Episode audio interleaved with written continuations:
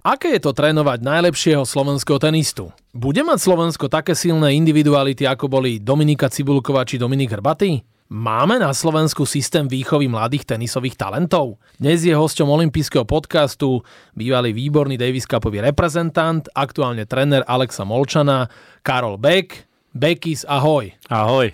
Tak ako sa máš? Videl som, že si ako keby trošku krýval a to ja už viem, že to je celkom bizarná story. To nám môžeš povedať, že čo máš s tvojim kolenom? Tak musel som podstúpiť e, artroskopiu pravého kolena, pretože v Mnichove sme boli, s Alexom sme prišli na turnaj a bohužiaľ nemal s kým hrať, takže som sa toho podujal a dostal som jednu ťažkú loptičku, adrenalín v sebe, no a odpálil som si meniskus.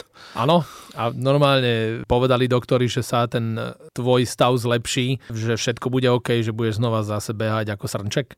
Áno, áno, ako, už, ako srnček už asi nie, ale, ale že dokážem potom, jasné, po tej operácii fungovať, keď to poposilujem normálne ako predtým. Je pravda, že ja som ťa stretol pred pár mesiacmi niekde na kubku a, a taký pejrak, no a celé to bolo opuchnuté, už tie opuchy zmizli? Tak je to už lepšie, áno, je tam ešte trošku vody, snažím sa to posilovať, aj ten bicykel klasika, ale je to lepšie, samozrejme už chodím, už nie som depejrak, takže sa to zlepšuje.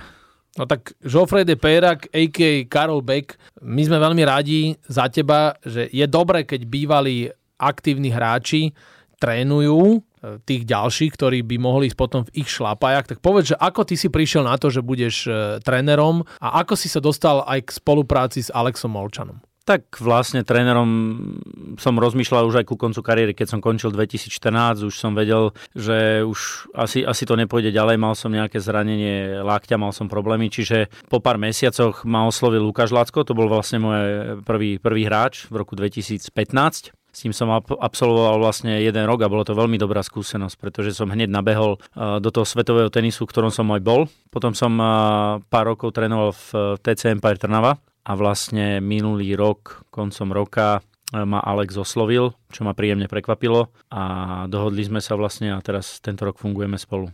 Áno a fungujete ešte s ďalším trénerom, čo je vynimočná persona zo slovenského pohľadu aj z toho svetového tenisu. Áno, áno. V máji prišiel k vám Mároš Vajda. A ako toto vzniklo a ako ste si vlastne podelili kompetencie? Bolo to, začalo to vznikať niekedy, myslím v apríli. Alex mi povedal, že čo si o tom myslím a začali sme sa tak o tom viac baviť. Mne sa tá myšlienka páčila a vlastne po niekoľkých sedeniach, ktoré mal hlavne Alex s eh, Marošom. Tá spolupráca vznikla, čo je, čo, čomu ja som ako naklonený aj som bol, takže som veľmi rád. Maroš je super človek a aj super tréner s veľkými skúsenosťami a vlastne k nám aj s kondičným trénerom Davidom Olasom pribudol do týmu a aj Alex to tak vníma, že je to taká vzprúha, ešte, ešte niečo extra. Čiže všetci si rozumieme, zapadol do týmu parádne a ja verím, že nám to bude klapať. Áno, je to extra vzprúha, však e, Mároš Vajda, až teraz sa to vlastne zmenilo.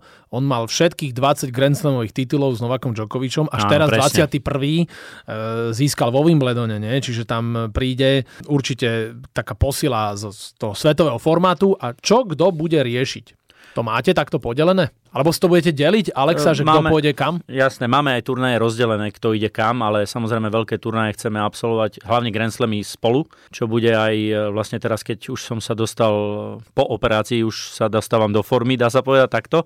Tie vlastne Grand Slamy aj super deviny turnaje chceme absolvovať čo najviac spolu a samozrejme aj s kondičným, lebo chceme tvoriť na tých veľkých turnajoch celý tým a na tých tréningoch samozrejme je dobré, že veľmi si rozumieme, máme podobné názory, aj vlastne ako zlepšovať aj Alexa a jeho hru, takže zatiaľ to klape a veľakrát sa stane, že jeden je na jednej strane a druhý, druhý tiež je na druhej a sleduje to z iných uhlov, čiže viacej očí, viacej dokáže vidieť. A povedz, aký je Alex Molčan hráč, aký to je človek? Tak Alex je veľmi slušný chlapec. Hej. Pokorný, uh, vie, čo sa patrí, má rád zábavu, uzatvárme rôzne stávky, hej, čo nás nápadne. Hej. Vždycky rád o niečo hrá, takže má to extra adrenalín, aj takú, tu tá stávka robí, svoje, takže a je, je super na ňom, že sa chce zlepšovať stále a ešte aj tým, že vlastne aj Maroš teraz sa pridal ku nám, tak ho to ešte viacej nabudilo a verí v seba, čo, čo vidíme a chce sa zlepšovať, takže to je, to je veľmi dôležité a s takým materiálom sa aj dobre pracuje. Keď hovoríš o tej súťaživosti, tak ty si bol najvyššie 36 vo svetovom rebríčku. On bol v máji 38, čiže to už sú len dve priečky, áno, že by áno. ťa dobehol. A je aj v tomto nejaká stávka? Že ste sa o niečo dali, že počúvaj ma, že keď ty budeš lepšie ako ja, tak a tri bodky? Uh, Nedali sme nejakú extra stavku, ale párkrát sa to spomenulo, samozrejme aj keď už hral v finále Lyonu a keby vyhral s tým Norím, tak ma vlastne preskočí. Tak zatiaľ sa len tak ako doberáme, že on hovorí, že o chvíľku ma už má a samozrejme ja mu hovorím, že ešte to bude trvať trošku dlhšie, ale samozrejme aj Maroš vlastne je 34. hráč sveta, takže my sme veľmi natesno všetci teraz, takže sa tak nejak akože tak doberáme, ale samozrejme vždycky si myslím, že je takým, takým snom toho trénera, aby keď niekoho trénuje, aby ten jeho hráč sa možno dostal cez neho a prekonal ho. Ano, čiže ste tak natesno všetci spolu tak musíte s Maršom Vajdom kaučovať Alexa Molčana tak, aby nebol lepšie ako 36 alebo ako 34, ale tak nie. Vy by ste chceli aj, aby urobil top 20. Áno, určite. Čo najvyššie, čo sa dá. Však tým si aj ten tréner buduje svoj kredit a rešpekt. Takže, ale samozrejme chceme, aby bol hlavne zdravý a aby sa mu podarilo dosiahnuť svoje maximum. No, my dvaja sme sa stretli vlastne v takom tom tvojom výbornom roku 2005, vtedy ste aj hrali finále Davis Cupu a ty tiež si to mal tak rozbehnuté, že by si určite bol aj top 20. Ty si dostal dvojročný trest a mňa by zaujímalo, že čo si ty robil tie dva roky, keď vlastne tie, ty si bol veľmi mladý ešte človek a ti zobrali tie najlepšie roky tvojho života. Mohol si len trénovať, hrať si nemohol a potom čo, ako si zase do toho kolotoča naskočil? Tak jasné, áno, tak ako vravíš. No. Zastihlo ma to v najlepšej časti mojej kariéry, kedy som stále stúpal a stúpal. Dá sa povedať, ten prvý rok bol taký horší, ako snažil som sa nejak udržovať, ale absolvoval som trikrát, povedzme, týždenne tréningy, ale samozrejme bola tam taká nechuť a nebola tam radosť. Vlastne až po nejakom roku, roku a štvrť začal sa mentálne nastavovať na to, že sa chcem vrátiť, pretože som sa chcel. A aj tie tréningy e, boli lepšie. Začal som trénovať u Jana Krošlaka. Myslím si, že tam, tam som aj posledný pol rok, dá sa povedať, nabral veľa tréningovej síly alebo aj objemov. Proste chcel som sa vrátiť, takže tam, som, tam bola tvrdá drina za čo aj samozrejme Janovi ďakujem, že mi to umožnil. Potom bol samozrejme ťažký začiatok, lebo som začínal od nuly. Nemal som žiadne body a nevedel som sa dostať na turnaj, aj na, ani na 15 tisícový turnaj, mi, keď som si hľadal karty, do kvalifikácií mi niekedy neboli umožnené, takže sa začínalo ťažšie, ale postupne som sa dostal do toho, hral nejaké turnaje a dokázal som sa na, naspäť ešte vrátiť do stovky, čo bolo super. Povedz mi tie dva roky, že ako si to ty tak mentálne zvládal? Rozumieš, že si vedel, že ten vlak ti ako keby uchádzal? Vieš, že to sú ťažké veci, že mentálne toto vstrebať, nie? No bolo to ťažké, jasné. Hlavne dva roky človek nevie, aké je to dlhé, keď to nezažije. Povedzme, možno by som to prirovnal, keď si dva roky zavretý niekde a nemôžeš nič robiť. Takže vravím, no prvý rok bol ťažší, tam bola tá, nebola tam taká chuť, proste len som sa chcel udržiavať. Veľakrát som robil niečo, hoci čo iné, len aby som na to nemyslel.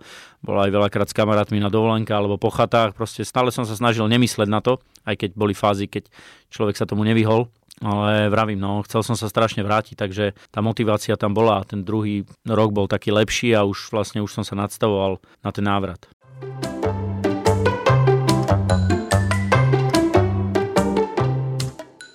Ľudia často riešia, že tenisti zarábajú veľmi veľa peňazí, prize money. Vieš, si prečítaš turnaj, že Novak Djokovic dostal za Wimbledon 2 eh, milióny eur, ale ono to nie je také jednoduché s tými peniazmi, že ako oni ti tak klikajú, že proste ty si zarobil za kariéru 2 milióny amerických dolárov, ale to je pred zdanením. Však? Áno. To je, to je akože hrubý príjem. Hrubý príjem, áno. A, a tie doláre ti tam nepribúdajú len tak.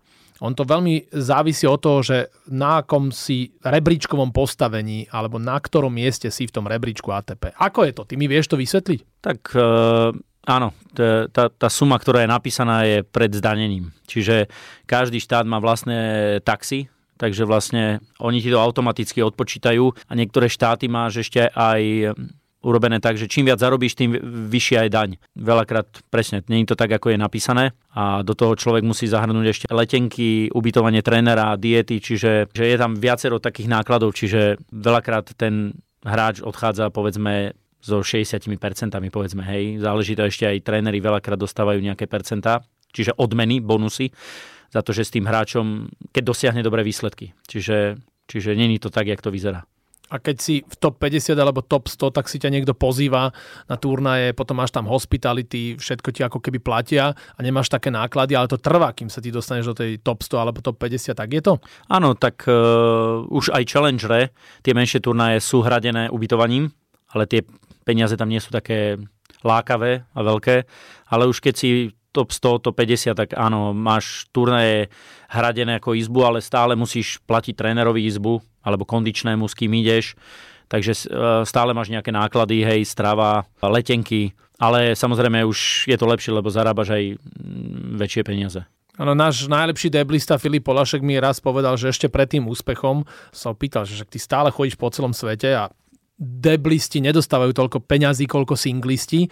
Okrem toho sa to vždy delí na polovicu tak on mi povedal, že on si zobral normálne úver. A ja som mu povedal, že keby ti nevyšlo, že by si neurobil Grand Slamové finále, čo by si robil? Že nevie. Vieš, že aj takto žijú hráči, tenisti? Aj taká áno, je realita? Áno, určite aj taká. Aj ja vlastne, keď som mal 16 rokov, môj otec si požičal peniaze na to, aby sme mohli cestovať. Aj vtedy to bolo, myslím, okolo 1 milióna korún. Čiže on tiež riskoval a požičal si. A ako povedal aj Polis, no keby to nevyšlo, neviem, nevie, čo by presne robil, ale vyšlo to aj Filipovi, vyšlo to aj mne, čiže to je, to, to je tá lepšia stránka, ale myslím si, že aj u veľa tenistov, možno aj tí rodičia, keď to dotovali a veľa to dotuje z vlastného, tak e, určite to je ľahké, keď ten hráč to, tá návratnosť tam není. Alex už sa dostal cez toto obdobie, už je stabilne v top 100, aj môžeme povedať, že v top 50. Keď už on je takto, tak on už čo i len na tom štartovnom bere celkom dobré peniaze, nie? Lebo už si ťa volajú, už si e, dobrý hráč, už si kvalitný. On ešte není v takej pozícii, kedy si ho volajú. Uh, volajú si väčšinou hráčov, povedzme, uh, top 20. Top 20 na tých 250 turnajov, pretože tam aj natiahnutých sponzorov presne na, na silné mená a on vlastne ešte, ako by som povedal, taký nováčik tam. Takže záleží na tom, keby sa dostal, áno, keby vystrelil ako raketa teraz do top 20, tak si myslím, že už na budúci rok dostane aj lukratívnejšie ponuky možno, keby ho chceli na turnaj.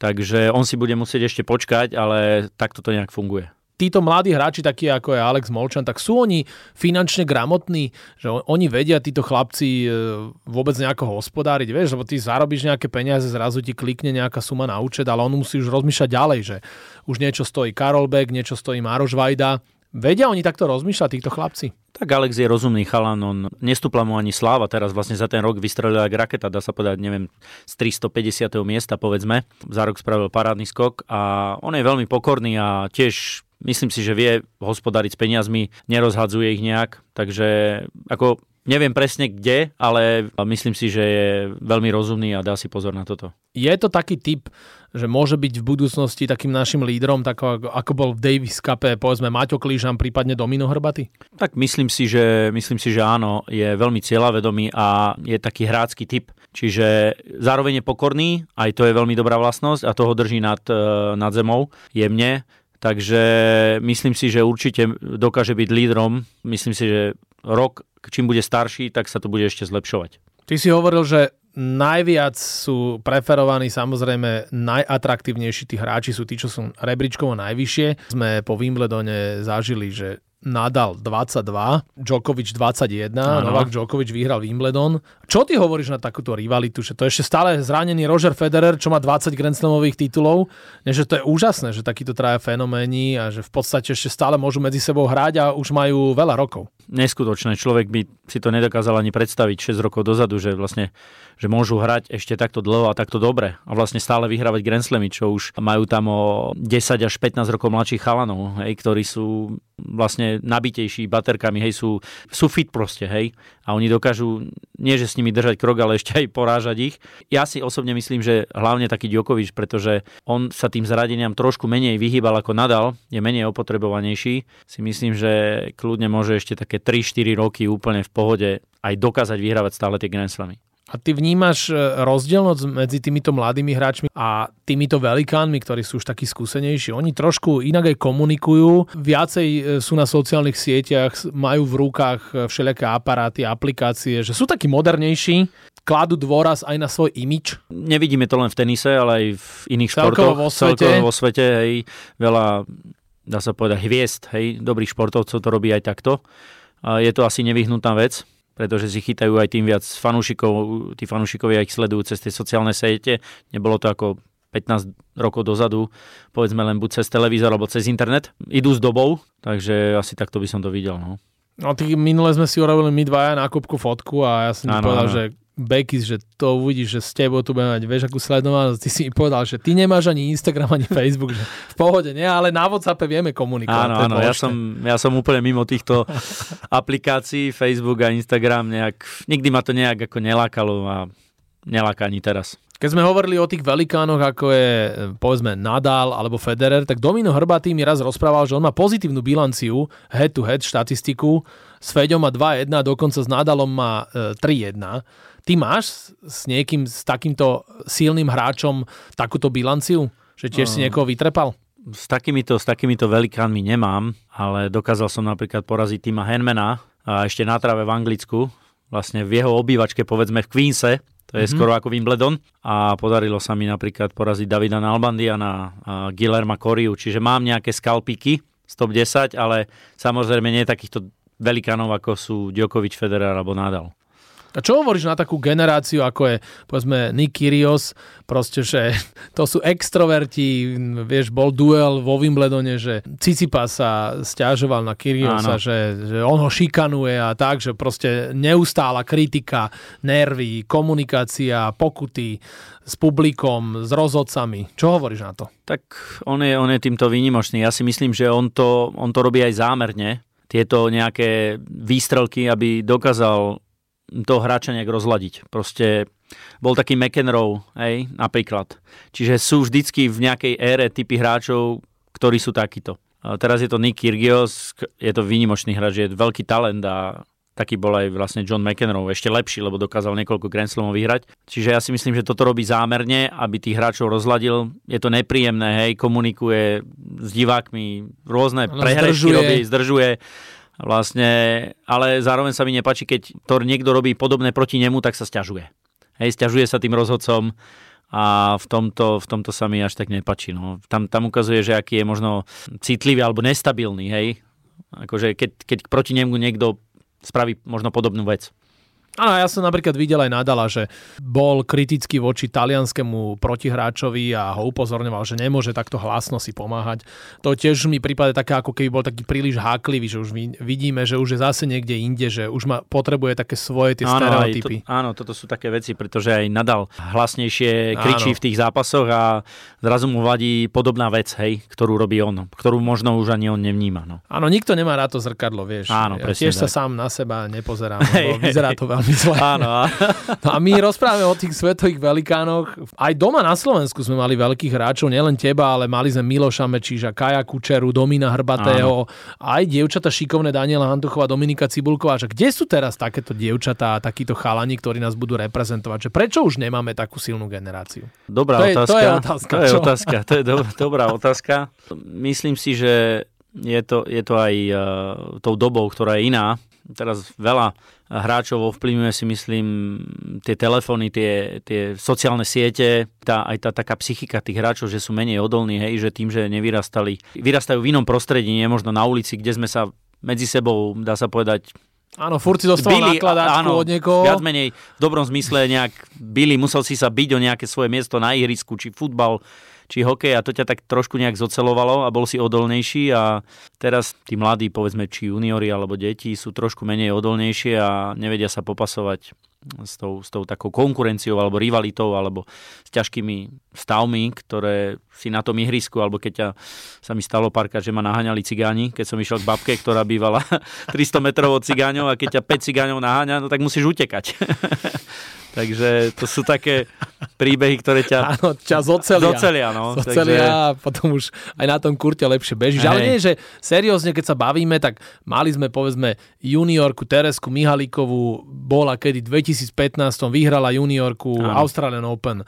Máme aj týchto chalanov šikovných, ako je mladý Prívara, Áno, nie, Peťov syn. Uh, hej, uh, a, a zrazu potom o nich nepočuješ. Tak, vieš. Uh, a aj tie dievčatá sú, vieš, že Rebeka Šrámková, Vicky Kužmová, takéto, že oni majú svoje také veci, že hrajú dobre, vystrelia a potom zrazu nič. Tak uh, vždycky je ťažšie sa tam dostať, ale ešte ťažšie sa tam udržať, lebo tá, tá, tá elita je To je fakt ťažké sa tam dostať, či pri devčatá, či pri chlapcov a keď sa to bere z juniorskej e, strany, tak ten prechod do mužského tenisu alebo z juniorky do ženského tenisu je, je fakt veľmi ťažký, lebo tam tí hráči už rozmýšľajú inak, proste mentálne sú už vyspelejší, už sú tam o krok ako keby stále vpredu, možno niekedy aj o dva. Takže je to na tom, aby, vravím, tam je tá odolnosť, tá mentalita strašne dôležitá, ako ty sa dokážeš popasovať s tými prehrami, ktoré určite zažiješ a niektorí proste to nedokážu, proste ich to zlomí. No. Je to ťažké, ale to je v každom športe. Tí najlepší alebo tí lepší sa dokážu presadiť.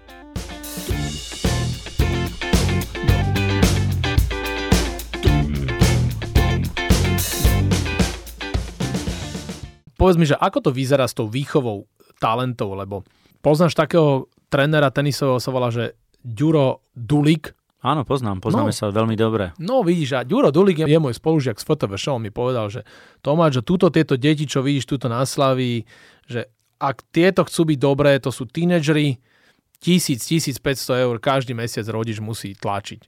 No ale to nie, nemôže takto ísť, vieš, že nie každý človek má toľko peňazí, nie každý rodič vie takto celé toto obetovať.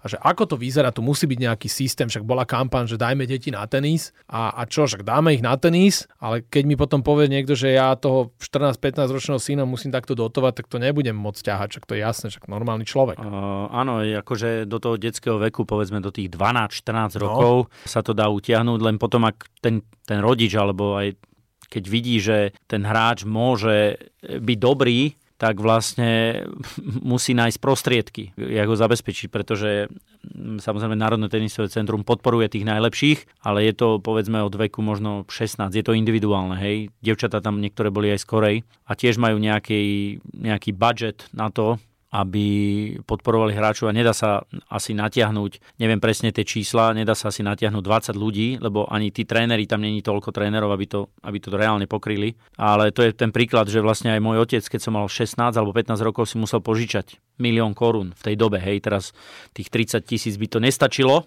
Áno, muselo by to byť minimálne 50 tisíc. Povedzme, hej, 50-70 tisíc, čiže keď človek chce jazdiť po tých európskych turnajoch, byť seberovný tej konkurencii, je to istá obeta aj pre tých rodičov. Je to na druhej strane veľmi, veľmi ťažké, či by do toho išli. Pokiaľ tí rodičia, povedzme, pracujú niekde, kde zarábajú tisíc eur mesačne, hej, obidvaja rodičia. Takže nie je to jednoduché, ten, ten tenis je drahší, ako býval. Nájsť to správne riešenie není niekedy jednoduché. No. A toto, čo hovorí, že povedzme NTC potom zastreší, povedzme v úvodzovkách tých talentovaných, môže Slovensko aj na základe tohto konceptu ešte niekedy pomýšľať na také veci, že dievčatá vyhrali Fed Cup, vy ste hrali finále Davis Cupu. Môžeme mať ešte takú silnú generáciu, ako kedysi bola? Tak záleží to aj nielen na NTC, ale aj na tých kluboch, pretože nedá sa Naprv, tie deti musia vyrastať v kluboch, hej, vyrásť do, nejakého, povedzme aj 14. roku. Je, je tam viacero vecí, hej, aj možno aj ten klub, niektoré kluby sa nestarajú, možno, alebo nechcú, nemajú taký záujem, aby tie deti rástli tenisovo, že ja neviem, niekedy za nás bolo v klube 8-10 dobrých hráčov a my sme sa ťahali. Hej, tým pádom sa aj zlepšuješ. A teraz, teraz tých detí je tam možno jeden, jeden dva a to hovorím maximálne, pretože a potom aj tá konkurencia na tých turnajoch, čím je menej hráčov, tak tým tá konkurencia je slabšia na tých turnajoch a ne, neťahá sa veľa hráčov hore. Hej, nebijú sa tak medzi sebou. Čiže je tam viacero faktorov, hej, nemôžem povedať, že do toho úplne vidím, ale myslím si, že vlastne tým, že je menej hráčov, samozrejme je menšia šanca, aby, aby, aby sa presadilo aj viacej hráčov v staršom veku. No. Čiže aj tie kluby musia sa snažiť trošku viac, možno po 10. roku alebo po 12. roku sa stále viacej venovať tým deťom a tlačiť ich, ale aj tie deti musia mať zázemie, samozrejme, vravím, podporu od rodičov, hej, cítiť. Čiže je tam viacero vecí, no. Okrem Alexa Molčana tu máme ešte chalanov ako Noro Gomboš, Lukáš Klein, Filip Horánsky. Akí sú títo hráči? Koho máme ešte takého, čo sme aj spomínali, mladého prívaru, koho máme takého, že proste, že sa utvorí silná partia, veď oni nie sú zlí, len nerobia tie veľké výsledky také, ako sme boli zvyknutí, povedzme, keď e, hral Domino Hrbatý, prípadne Kajo Kučera. Poviem to asi takto aj. Oni sú dobrí hráči, vedia zahrať veľmi dobré výsledky alebo majú dobré zápasy, len niekedy proste každý hráč, či je to basketbal alebo hokej v tom futbale, má svoje limity. kde sa možno dokáže dostať. Hej. Možno aj taký Noro vlastne hrá podobným štýlom ako Domino Hrbaty. V našej ére, keď sme hrávali my, by možno dokázal byť 50. Ale čím je ten tenis vyrovnanejší, hráči sú lepší, stále sa motá okolo nejakej stovky a pre neho je, je ťažké to nejak pre neho prelomiť. Takisto aj Luky Klein je dobrý hráč, môže byť dobrý hráč, ale tiež má nejaké svoje limity, ktoré ho možno ešte brzdia v tom, že to nedokáže prestreliť, hej, ten svoj možno limit, alebo dostane sa len na svoj limit. Ťažko je, ťažko je hodnotiť, kam, kam zhruba by to mohli dotiahnuť. Takže, a vravím, konkurencia je oveľa väčšia. Čiže že je to iné ako kedysi? Je to... Vidím, že veľa mladých hráčov je a dávajú e, strašné bomby, proste sú nenormálni. Ako to, Alcaraz? Alcaraz, Fritz hej, a, a, a ďalší Rúd hrajú, ten tenis je úplne dynamickejší, rýchlejší, hlavne aj fyzicky sú úplne inak pripravení. Hej. Za nás keď som ja hrával, tak bolo takých, by som povedal, viacej takých ručičkárov, takých nacít, hej, vedeli si to postrážiť viac. Teraz proste tí hráči hrajú rýchlo, idú, idú proste servis a na dva údery, tlačí sa. Už proste ten trend je úplne iný. Čiže aj je to náročnejšie, je to ťažšie proste, čiže aj tí Slováci aj ten Luky Klein, čo je mladý, dá sa povedať ešte. Môže to ustreliť, len je to, je to proste ťažšie, je to náročnejšie. Proste niekedy si mal aj na Challengeri do, povedzme, do štvrťfinále dá sa povedať, ľahšiu cestu ako teraz. Teraz hra s hráčom, ktorý je 300 a ten frajer je namakaný a hrá jak kedy bol hráč 150. A je tuto na tom našom Slovensku nejaká taká veľká tenisová nádej alebo tenisový talent, o ktorom ty vieš a ešte sme ho ani nespomínali, to môže byť aj chlapec, aj dievča, že vie, že tak tento keď pôjde takto ďalej, tak bude veľký hráč. Je tu taký, o ktorom ty si to myslíš? Máš tu takého svojho konika?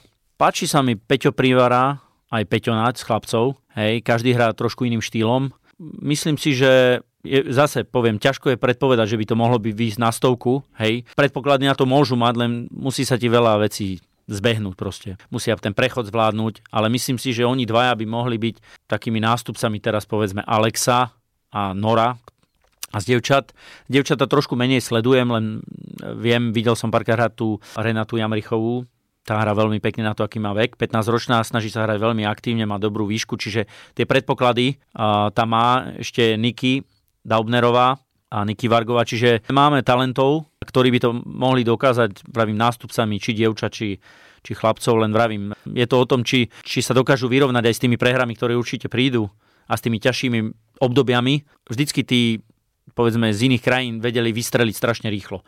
U nás to bolo, že by som povedal, že možno aj my tak trošku, aj tí hráči tak trošku neskôr dospievame, uvedomujeme si veci a trvá nám to možno trošku dlhšie, špeciálne u chlapcov nikdy nevie človek, aj, aj ten Alex vlastne teraz vystrelil 25, hej. Je to individuálne, takže môže sa to stať aj tým chlapcom, len je o tom, aby to možno dokázali vydržať a ten proces je zložitý.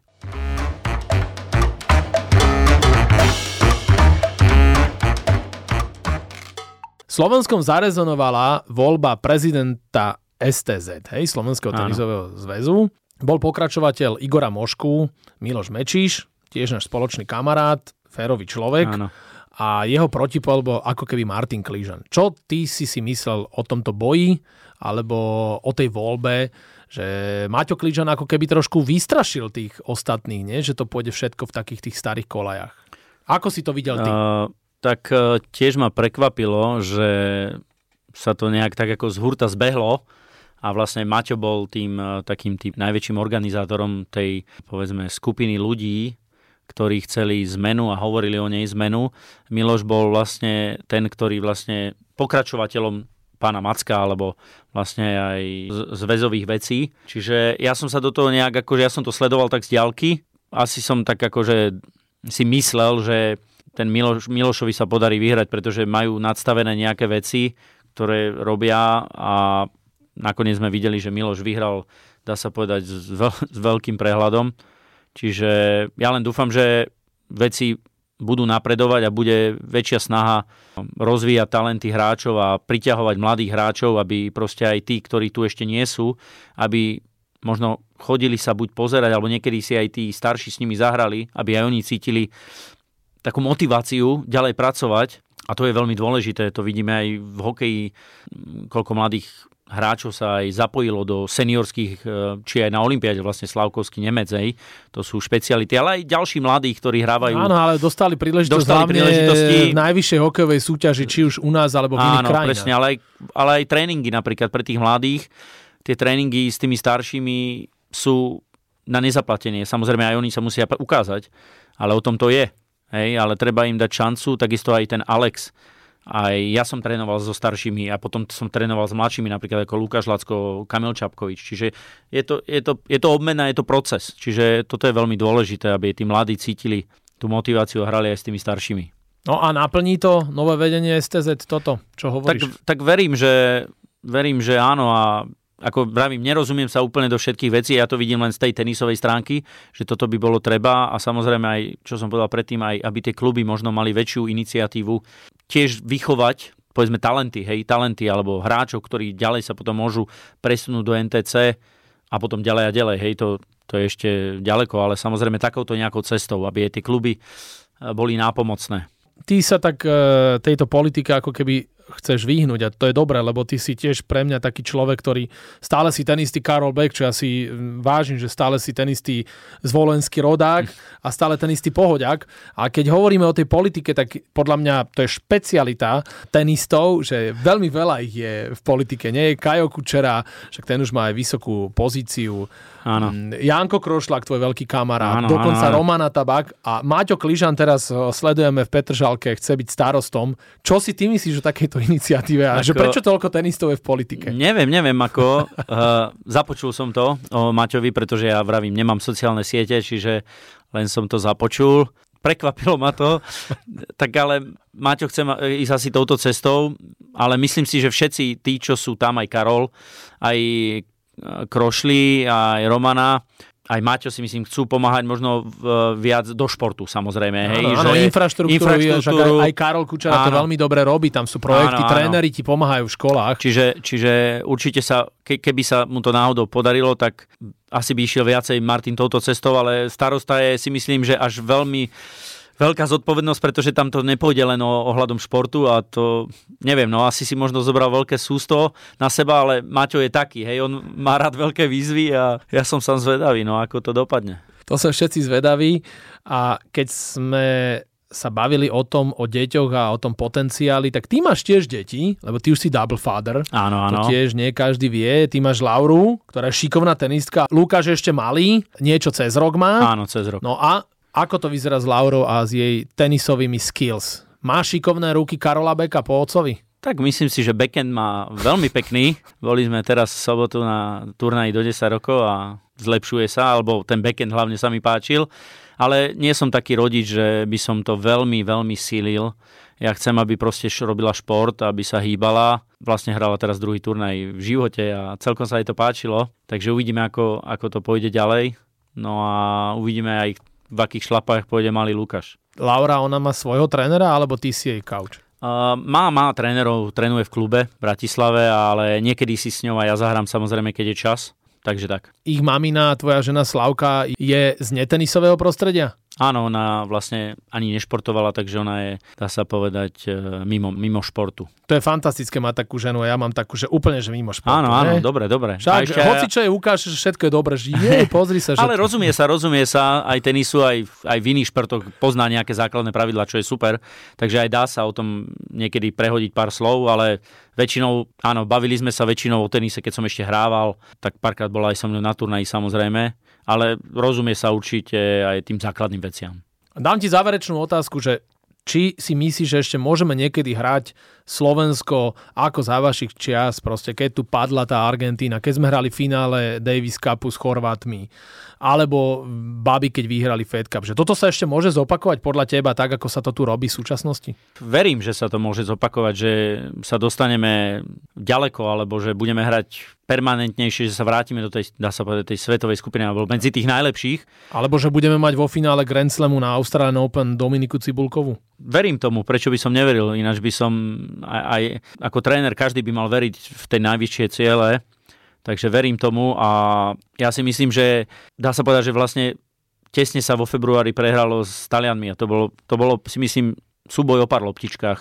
Áno, to Hej, bolo veľmi vyrovnané. Veľmi vyrovnané, takže keď a to nehral Alex, aj keď ho vynikajúce zastúpil Filip Horansky, čo zahral parádny zápas so Sonegom. A myslím si, že aj ten Davis Cup je špecifický a teraz, keď aj Alex trošku vystrelil, možno to bude viacej, samozrejme ten Noro je vždycky motivovaný veľmi, ale možno aj tých druhých to viacej nakopne a keď sa to zíde, si myslím, že to Slovensko môže byť medzi najlepšími.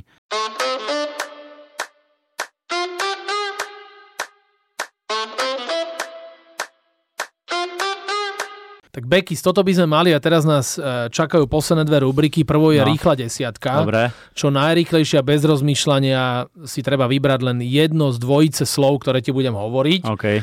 Čiže to bude také pre teba dobre, že servis volej, bum bum, tenis. Hej. Dobre? Okay. Ale taký slovný tenis. Dobre. Čiže keby som ti povedal, že safari alebo bompari, čo by si mi dal? Safari.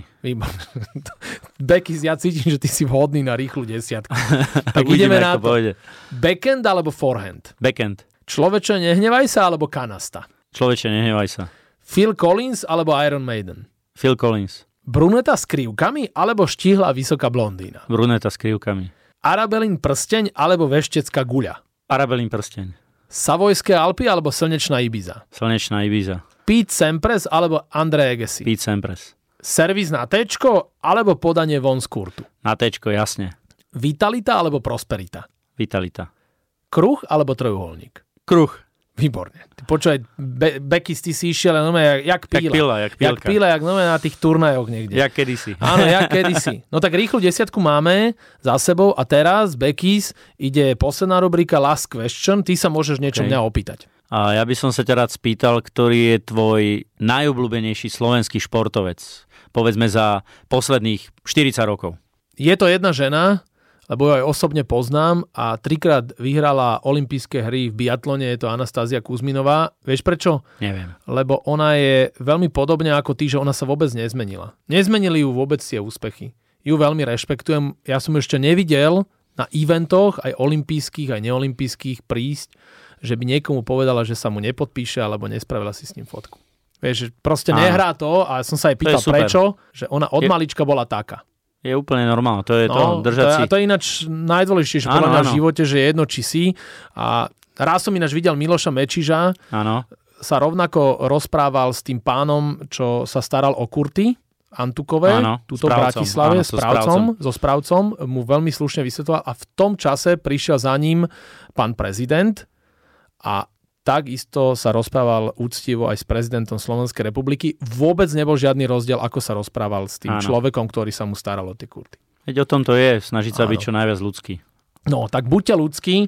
Našim hosťom v olympijskom podcaste bol tréner Alexa Molčana, bývalý Davis Cupový reprezentant, mimoriadne ľudský, aj výborný tenista, Karol Beck a môj perfektný kamarát. Ešte raz ďakujem za rozhovor. Ďakujem, Držím palce nech ste s Marošom Vajdom a s Alexom Molčanom taký dobrý tým, že vás uvidíme vo finále nejakého Grand Slamu. Ďakujem pekne za pozvanie a dovidenia.